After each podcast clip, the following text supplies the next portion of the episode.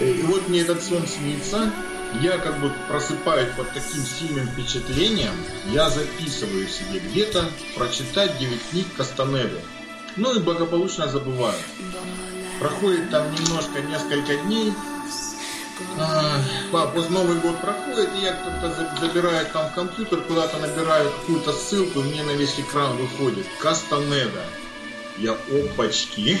Второй знак, думаю, надо исполнять. В общем, нашел я эти книги. Их там оказалось 9. Я всю зиму их читал, занимался. И вот уже ближе к весне, ну, единственный такой, ну, не то что после прочтения книг, э, вопрос, ну как, возникает место силы, да, как я понял, необходимо место силы найти. Угу. Я тогда жил в Геленджике, вот забиваю там в поисковике, думаю, где это место силы брать. То есть я уже был, два года занимался хиромантией. Угу. Но э, на чисто западном, вот на этом каком-то научном таком пути, угу. хотя уже вот эти задавал вопросы. И вот когда я начал ну, вопросы как изменить, как помочь, да, когда у меня уже начались методы там наука разума, прорисовывания, чего-то не хватало, какого-то пазла. И вот этих книг Кастанеды я понял, что необходимо найти место силы. И забиваю в интернете там ближайшее к Геленджику, и мне показывают тут дольмен километров. Угу. И вот впервые попав на дольмены, да, то есть мне еще дало энергию. То есть я ощутил энергию. Ну, это тоже такая, рассказывать такую историю. Слушай, Жень, ну, если хочешь, можешь вкратце рассказать, без там основных каких-то тонкостей. Да, да. Ну, э, ладно, это я уже далеко ухожу. Угу. В общем, к моему методу добавилась еще энергия. То есть я стал чувствовать энергию, я ее могу посылать, я ее могу передавать. И вот мой именно коррекционный метод угу. сложился вот в таких направлениях, как коррекция на уровне вербалики, да, на уровне как бы ну, утверждающей молитвы, на уровне физики прорисовывания и на уровне энергии это уже обход мозга, обход вот этих наших там сложных программ. Поэтому, отвечая если на твой вопрос, да, угу. мы меняем в одном месте или все, меняя что-то одно, начинает меняться все-все другое. Нельзя изменить, нельзя добавить, например, линию только бизнеса, а, не изменив там остальное мышление, да, или не изменив эмоциональный план. То есть, вмешиваясь в одну, меняется э, ну, все остальное. То есть, получается, что-то отдельно подправить, э, ну, это невозможно. А если возможно, то как бы не совсем возможно. хорошими... А, возможно все Возможно, да, но оно цепляет как бы шестеренкой одно другое, одно другое. И когда человек, вот, например, все-таки там линию бизнеса, а это линия еще коммуникабельности, да, линия общения. Человек э, вроде хочет просто ради денег усилить, а у него ну, повышается уровень общения. А уровень общения показывает, как он эмоционально да, с людьми себя ведет. То есть для того, чтобы пошли там финансы и деньги, он должен, например, правильно себя вести эмоционально с людьми. И вот зацепляя одно, начинает цеплять, ну, меняться и другое. Угу. Поэтому это как ловушка. Я люблю менять какую-нибудь одну линию человеку. Хочешь денег? Так без проблем. Но меняя деньги, у него начинает меняться мировоззрение. То есть, ну, я-то со стороны э, плюса как бы работаю, да, угу. человек меняется в лучшую сторону, начинает и других планов. Угу, очень интересно. Э, Жень, так опять же есть вопросы от наших уважаемых радиослушателей. Итак, пишут нам. Э, могут ли линии на руках меняться? И как понять, если линии поменялись в лучшую от этого сторону или нет? Линии могут меняться именно на этом вся коррекционная хиромантия построена. То есть я с этим mm. работаю. И ну, мне не надо доказательств, мне достаточно смотреть за собственной ладонью. Да? Как-то я же говорил, когда начинал изучать хиромантию, у меня линия судьбы останавливалась на линии головы. То есть это показывало впереди там серую скучную жизнь. Но когда я начал как раз таки заниматься хиромантией, да, более углубленно там духовными различными энергетическими практиками, эта линия у меня выросла, да, она у меня сейчас доходит до пальца, разветвляется. То есть э, линии меняются. А примерно с какой периодичностью? Там раз в год, раз там, там в два, там в пять месяцев? Есть какая-то вот э, статистика? Смотри, линии меняются, когда меняется мышление. Если ты, как говорится, ходишь на одну и ту же работу, угу. по одной и той же дороге, кушаешь одно и то же, линии-то не поменяются ни через год, ни через два, ни через пять. Ну, только могут становиться тоньше, энергии меньше становится. Да, но тоже, ну, труднее идти. Если же ты развиваешься, да, это линии могут меняться очень быстро. Угу. Очень быстро они могут там за несколько дней, за пару дней, за пару месяцев. Все зависит от того, как только изменяешь мышление. Вообще линии связаны с мышлением. Это теснейшая связь. То есть, получается, а, для того, чтобы вот что-то поменять, нужно себе поставить жесткую программу, вот, да, как вот э, специалисты там NLP программирования, да, либо там гипноз. Нужно поставить программу резко, то есть, да, вот если бросил пить, значит пить бросаешь, да, а не по чуть-чуть. Соответственно, то есть, насколько я понимаю, точно так же и здесь. Эм, ну, ну, чтобы, ну, чтобы получить более-менее какие-то хорошие результаты, и чтобы линии начали меняться там в нужном направлении. Ну, надо ну, приложить усилия. Там, по моему методу, допустим, 40 дней человек должен работать, но это у него становится новая привычка, новая привычка мышления, да? тогда начинает меняться линия, линия. А в лучшую или в худшую сторону, это только ну, тоже специалист может сказать. То есть тот, кто хотя бы понимает вообще линия, как она должна идти, плюс-минус там, да, к идеалу ближе. И в какую сторону она поменялась, это может только человек, который ну, уже разбирается в хиромантии. Если вы как бы сразу не знаете, какие линии вообще правильные, куда она идет, то вы никак не заметите, куда она стала лучше или хуже. Также есть еще такое поверье, что на запястьях рук символизирует количество детей. И можно ли по линиям рук определить пол ребенка? Ну, я так понимаю, у нас э, все будущие мамы этот вопрос задают. Я понял. На запястьях, э, ну, я смотрю линии детей в других местах, да. Есть специалисты, которые могут посмотреть и на запястьях, а, я по запястьям там больше смотрю по кольцам, это все-таки возраст, да, продолжительность жизни, которая заложена, которая там тоже может изменяться. Несомненно. Да, но количество детей можно да посмотреть, можно энергия, которая идет на детей, потом энергия, которая проходит через человека, который ему он готов к реализации, плюс очень много линий детей, которые в принципе могли бы быть. Но вот раньше, я не знаю, там 100, там 200 лет назад в хиромантии это были самые, ну, как бы, лучшие вопросы, лучшие ответы. Количество браков, количество детей. То есть посмотрел, сколько четочек, столько детей. Посмотрел, сколько линий брака, столько браков. То есть раньше все было ну, проще, наверное, да, все-таки.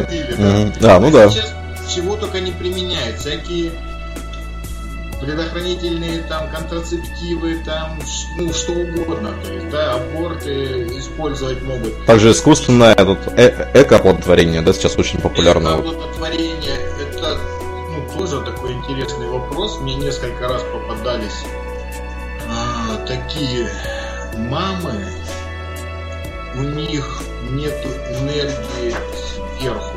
Угу. Ну, еще такая область, которую можно исследовать и расследовать. Ну, исследовать, наверное, нужно даже.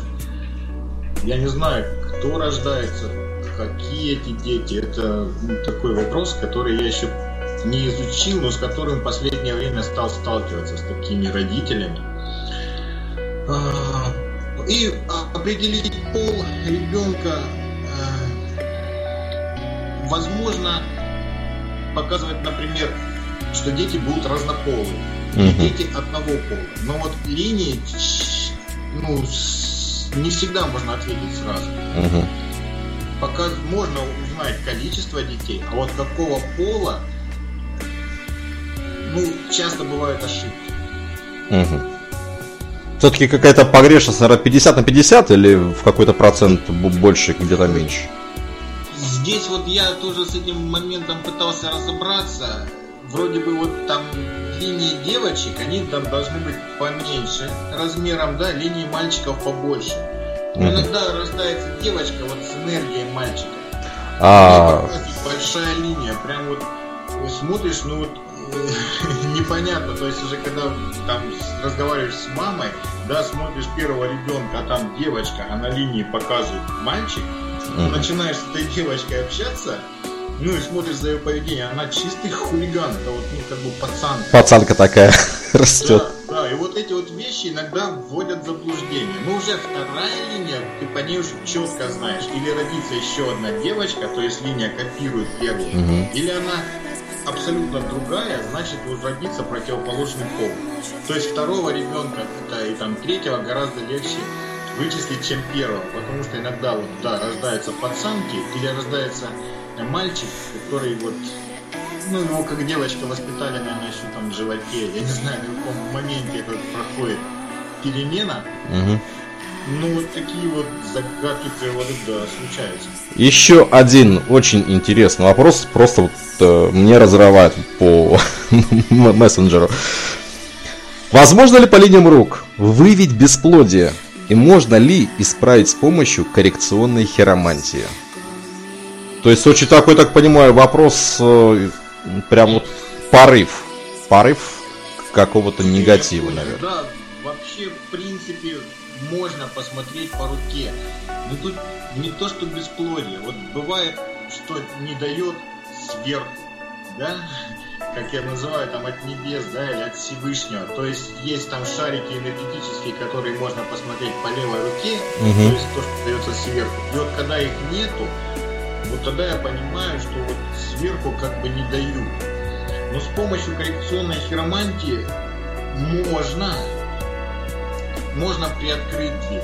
То есть я не скажу, что это какой-то вот такой стопроцентный вариант, потому что ну, надо разбираться, за что не дается, да, надо разбираться в других линиях, потому что часто человек ну, живет неправильно, и это у него как идет как наказание.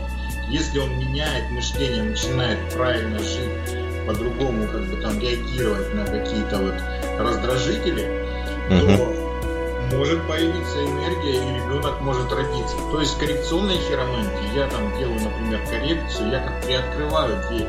То есть не надо, там, если врачи сказали, что нету вариантов, они захлопнули дверь. Я uh-huh. так не делаю. Я всегда ее приоткрытой оставляю. То есть дается посыл уже туда наверх Всевышнему, да, и ну, какая-то всегда необходима работа с собой. А часто бывает, что на левой руке, то есть сверху идет энергия, а на угу. правой нет. Тут не пропускает внутренний, не пропускает или собственный какой-то запрет, или какие-то там неудавшиеся там, или как болезненные первые роды, там девушка, женщина сама себе перекрывает угу. на уровне ума. И ведь часто бывает не хватает энергии чистой физики. И смотришь по руке и понимаешь, если ребенок сейчас, как бы ребенку надо родиться, он или здоровье матери заберет, ну, вплоть до жизни, угу. или сам родится очень неправильно. Поэтому опять, да-да-да, вмешивается коррекция, но не в то место, куда как бы, ну, человек предполагает. Угу. Потому что у него там дети, а его задача со здоровьем поработать. Со здоровьем и с мышлением. Если он негативный, да, вот, в таком негативе, он себя бьет, он ребенка забьет, ему сверху не дают до поры до времени. Хотя на руке показано, что энергия от небес идет. То есть угу. тут надо с человеком поработать и в принципе все возможно. А, Жень, такой вопрос, наверное, самый простой. Вот коррекционная хиромантия. То есть какие могут быть последствия вот при дорисовке линий? В какое лучше время их рисовать и вот безопасно все-таки это или лучше вот воздержаться? Если воздержаться, то может быть не всем, или на, наоборот всем без исключения. в какое время? Это ну, все вторично. Все вторично, коррекционно. Ну, строго индивидуально, наверное, я даже так, наверное, больше понимаю, да? Строго индивидуально. Все-таки линии у всех разные. Индивидуально. Тут, ну, смотря во что веришь. Восходящую луну, да, можно в нисходящем дне. Хотя, если там ты разбираешься в других каких-то там, ну, практиках, где-то специалист, можно выбрать время более какое-то конкретное. Угу. Хотя я работаю, ну, в любое время. Я понимаю, что я работаю с мозгом человека, да, я и поэтому противопоказаний для коррекции ну как, практически нету. Практически нету. Просто многие не делают эту коррекцию. Не делают, потому что она для них болезненна. Угу. Отлично. Я, наверное, все-таки предлагаю нам немножечко выдохнуть и перейти к короткой музыкальной паузе. Через несколько минут мы снова вернемся с Евгением в наш эфир. Начинаем. Отлично. Давайте сделаем короткий перерыв. Всем кофе-брейк. Ну что ж, давайте, уважаемые радиослушатели, вместе с нами улетим в космос вместе с группой Серебро. Но мы продолжаем все-таки быть пока что в своем космосе на радио за гранью. Проект Игры Разума в студии Максим Спасов и наш сегодняшний гость необычный, самый крутой хиромант Евгений Герасимов. Жень, такой вот вопрос. Вот современные эксперты-криминалисты, которые работают э, в определенных органах, такие серые, невзрачные люди, насколько они вот владеют хиромантией, именно которая вот составляет какую-то картотеку по отпечаткам пальцев? Все-таки их можно назвать хиромантами? Или все-таки они вот как бы вот берут только основу хиромантии и все-таки больше как они, как правовые такие защитники?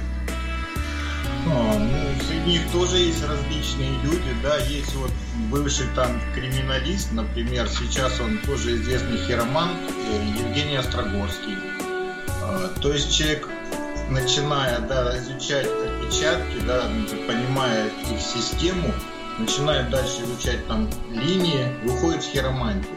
Но в основном они да, останавливаются на отпечатках пальцев. Но среди них, среди них есть такие специалисты, которые э, хранят свои секреты, которые заглядывают в такую глубину и могут сказать вплоть до места рождения. Поэтому среди них есть различные специалисты. Кто-то становится хиромантом, если углубляется, изучает. Но отпечатки пальцев тоже могут сказать о многом. Угу. Но большинство, конечно, просто сверяют один с другим. То есть ну, люди разные. То есть нам на предмет схожести, да, все-таки схожи или не схожи? То есть он да, не он. Да, все сошлось, не сошлось. Сейчас тем более это делает компьютер. Угу. Поэтому многие криминалисты, ну, в руку даже не заглядывают и не сильно разбираются. Но среди них есть специалисты высшего мастерства, и ну, это хорошо. Угу. Уважаемые радиослушатели, все-таки если вы хотите в той или иной степени разобраться все-таки, что же происходит на ваших ладонях, куда вам дальше идти, в каком направлении развиваться, и когда вы выйдете замуж и количество детей, я думаю, что вы обязаны посетить семинар, который будет проводить Евгений 25 марта. Это будет воскресенье с 12 до 18 часов. 6 часов адреналина и бешеного потока информации. Курс по отпечаткам пальцев будет проводиться в Московском эзотерическом клубе «Свой путь». Телефон для записи 495-664-3462 и 916-751-6149. Не пропустите! И может быть вам это пригодится в том или ином роде вашей деятельности. Мы продолжаем. Женя, Вопрос еще, который нам прислал один из наших радиослушателей. Влияет ли на судьбу длина пальцев или размер ладони? Есть ли разница между крупной кистью руки и мелкой? Влияет ли на судьбу? А, ну, как бы влияет, то есть это уже судьбой дано, да? Там обладатели больших ладоней, это люди, которые любят изучать все до мелочей. Многие ювелиры как раз таки имеют э, длинные пальцы, да, крупные ладони. Э, человек с маленькой ладошкой, он охватывает информацию сразу, да, он видит мир как бы целиком, он видит э, э, все, я не знаю, как бы там, будущий проект полностью. человек с, как раз таки с длинными пальцами видит все мелочи, да, все вот эти э, разбивает на участки. А, и, естественно, это влияет на судьбу. То есть человек, обладатель крупной ладони, э, ну, не попадет туда, куда попадает человек с маленькой ладошкой. Естественно, это, как понимаете, ну, хотя это есть какая-то все-таки грань, это граница не такая жесткая. То есть человек и маленький может быть начальником, и большой может быть начальником, да, или боксером. Угу. А, ну, большому быть боксером там, или борцом, например, легче, чем маленькому. Ну, опять, если рассмотреть нашего греко-римский э, борец, олимпийский чемпион Карелин и взять там Пакьяо, тот же самый маленький боксер, который принципе, перевернул мировоззрение маленьких людей в большом спорте. Да, поэтому здесь э, влияет на судьбу, но с другой стороны не влияет на судьбу. Тут другие факты, другие факторы, потому что отпечатки пальцев, они вот уже дают направление. И независимо у тебя короткие, там, ну, ладошка маленькая или большая, отпечатки уже дают направление соответственное. Но один как из факторов влияния, но он все-таки есть. Например, в гвардейцы надо попасть, вот ты должен быть не ниже метр восемьдесят пять, ну, соответственно, и ладошка у тебя будет большая. С маленькой не попадешь, то есть, ну, где-то судьба. Отлично. Э, переходим к еще нашему очень интересному вопросу. Э, мы сейчас все прекрасно сталкиваемся с тем, что куча-куча шоу на предмет эзотерики по разным абсолютно радио, э, радиоканалам, по, по всем каналам телевидения, и как и по коммерческим, так и по государственным. В той или иной форме всплывает что-то. На фоне этого очень много идет уголовных дел о, факт, о факту мошенничества. Все-таки, если мы посмотрим, то хиромантия и астрология, как ни странно, как ни странно, я хочу это подчеркнуть, она вписана в реестр то есть получается хиромантия и астрология все-таки это именно более легализованное направление эзотерики. И либо все-таки еще не до конца. Вот, вот как вот ты к этому в целом относишься? И вот насколько это нужно легализовывать или все-таки не нужно? Сугубо твое личное мнение. Мое личное мнение, ну, легализовывать, это не надо запрещать. Это не надо запрещать, но надо все-таки как-то вот смотреть. То есть любой специалист, который работает с людьми, все равно как-то надо смотреть, как он это работает, какой его собственный мотив, да? Или это жажда наживы, и он тогда рассказывает э, всякие там небылицы, смотря на руку, да, придумывая какие-то страхи человеку, а потом ну, за какую-то определенную сумму такие страхи убирать. Я попадал, попадались мне такие хироманты. Э, плюс вообще хиромантия это все-таки как искусство. Угу. Я бы не сказал, что это наука, но искусство, которое не надо запрещать.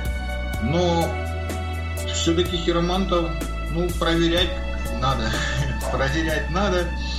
Э, вот меня сейчас, да, пригласили в проект Черное-белое. Угу. Интернет-проект, вот он начнется уже с апреля месяца.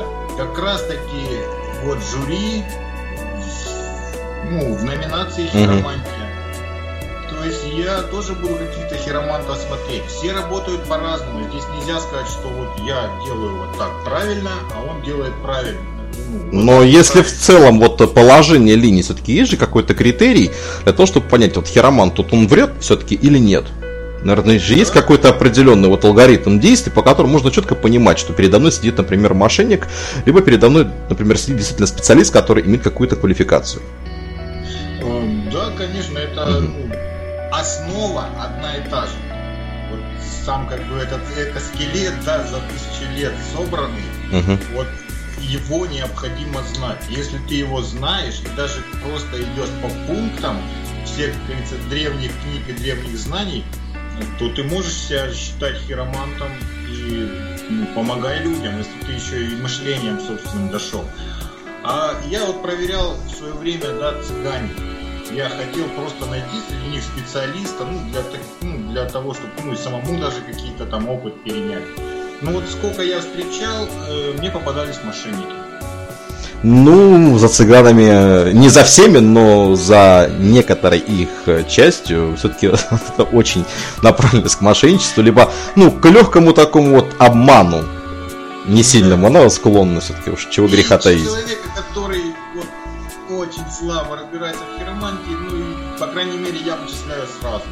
Я понимаю, что он, да, что-то мошенник, что-то рассказывает ради того, чтобы там заработать деньги я периодически, вот если мне попадаются где-то там уличные, да, я подхожу, э, даю руку просто ну, ради интереса. Но многие дают такие факты, которые даже я вот по руке там не знаю. То есть э, знания по руке не такие обширные, да, там вот те же, как э, посмотреть количество детей, это на руке есть несколько мест, да, угу. которые там, допустим, я знаю. А есть специалисты, которые знают их еще больше.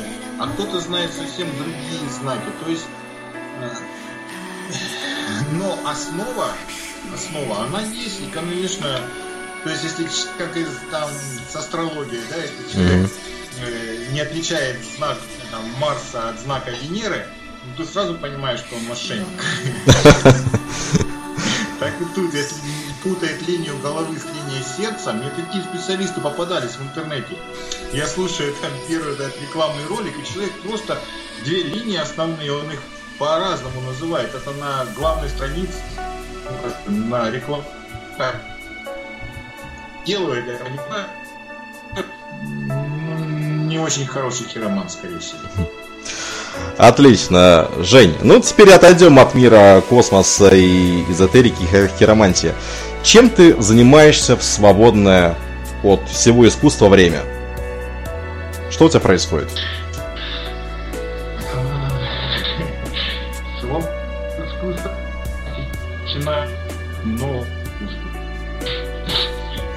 То есть, э, например, сейчас я изучаю, начал карту Таро.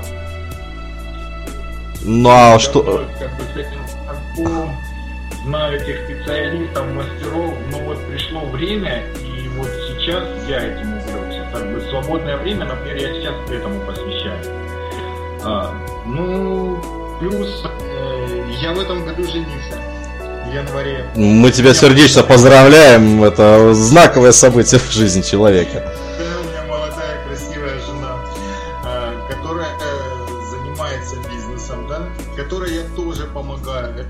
Одно из направлений. Тем более у меня этот опыт еще до хиромантии был.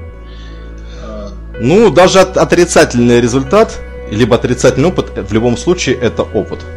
Так или иначе. Конечно, конечно. И вот чем его больше, тем ну, со сложностями, которые в дальнейшем попадаются в жизни, их легче решать. А, читаю, ну вот если, если, например, вот э, ты вот устал, все, вот, есть там несколько свободных впереди дней, куда ты отправляешься? Куда-нибудь за город, э, к родственникам на юг, э, или просто там с любимой дома взять пару, загрузить пару хороших фильмов, посмотреть, не ходить никуда, либо куда-то сходить на какое-то мероприятие. Ну, когда у тебя есть время не вечер, а ну там несколько дней впереди. Как ты проводишь время? Ну, всегда по-разному. Импровизация, да. Можно и пойти погулять, да. Вот сейчас очень холодно, например, в Москве. А, поэтому сейчас какие-то вот, ну, больше я в изучение, да, пошел там в новую сферу. Как потеплее, конечно, погулять. Плюс на Новый год мы там ездили в ту же Ялту, мы проехали по побережью там, ехали, ездил в Геленджик, как раз опять на места силы, на Дальмены, там проводил свои обряды. Э, э, то есть в импровизации я всегда открыт потоку, какое предложение идет или какой внутренний позыв идет, угу. я его не блокирую, я иду за ним. То есть если есть желание погулять, идем гулять. Если есть желание посмотреть фильм, можно посмотреть фильм. Э, какой твой самый любимый фильм? Какой самый? Да, ну может быть и из последних, которых э, не так давно вышли в прокат. Ой, начиная с Матрицы, да? То есть любые фильмы, которые заставляют задуматься. Очень-очень-очень сильно задуматься. Я не скажу, что какой-то любитель как бы таких фильмов, там, сериалов. Но вот э, что-то новое выходит, и если оно цепляет, заставляет вот задуматься и заняться каким-то поиском, вот эти фильмы становятся любимыми. Ну, то что-то вроде, а действительно ли мы загружены в матрице? А, да. Просто вот даже я этот момент помню из своего детства. Вот у меня однажды была очень сильная такая обида на родителей. То есть за какую-то мою провинность мне не разрешили смотреть мультик, а он назывался «Как произошел человек». Mm-hmm. Я помню себя, что я еще до школы и это вот мне казалось, что я пропустил вот такие знания родителей из-за того, что я там как-то немножко похулиганил, мне закрыли вот такую тему. То есть, как мы живем, куда мы идем, откуда мы идем, почему мы идем. И вот любые фильмы, которые дают какую-то подсказку или заставляют задуматься, или дают направление новое, вот это мне все интересно. Фильм ли это, книга ли это, там, человек ли это, место ли это. Вот туда я стремлюсь в свободное время. Есть ли у тебя относительно твоей профессии, оно, оно же искусство, какая-нибудь мечта? Ну, может быть, уехать э, в Индию там лет на 10 в горах э, к браминам что-нибудь. Есть ли какая-то мечта, связанная именно с хиромантией? как сказать, мечта с хиромантией. У меня даже у меня в последнее время было желание уйти из хиромантии. Почему? То есть, э, ну я вот чувствую, что дошел до какого-то, да, уже вот потолка, то есть я уже 10 лет изучаю, 5 лет передаю, да, становится как бы немножко вот скучновато, что ли, вот одно направление. Поэтому я пытался даже идти. Но я посмотрю по знакам, я их наблюдаю. Мне жизнь не дает. Поэтому я сейчас расширяю, расширяю, да, свои знания через тоже там Таро, через астрологию, через какие-то другие вещи. А вообще мечта, знаешь, какая?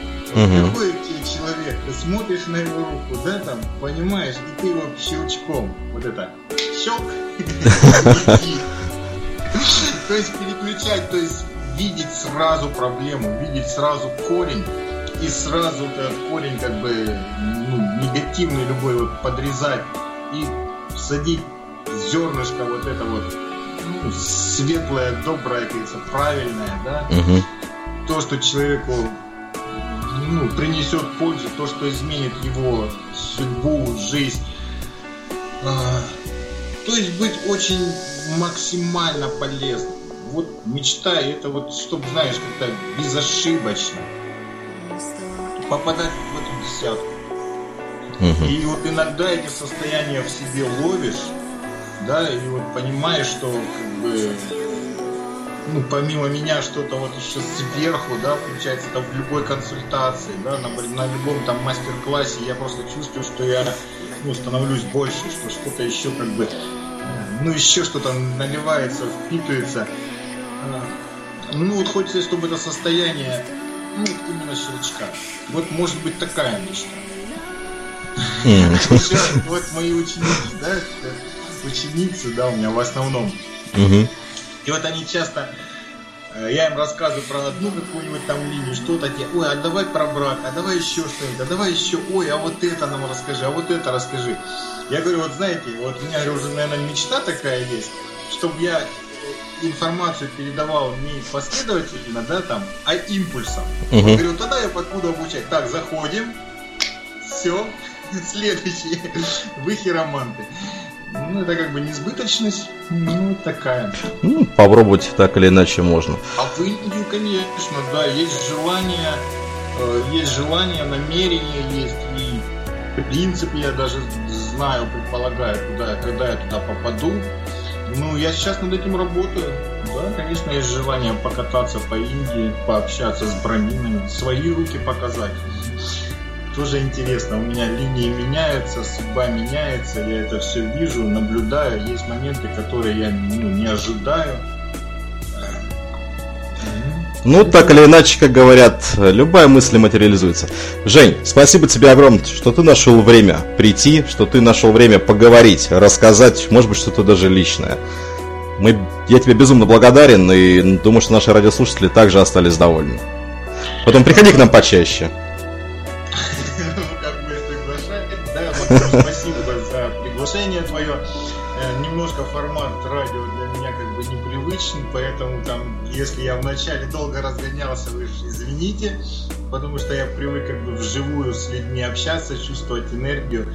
Но опыт мне этот очень понравился.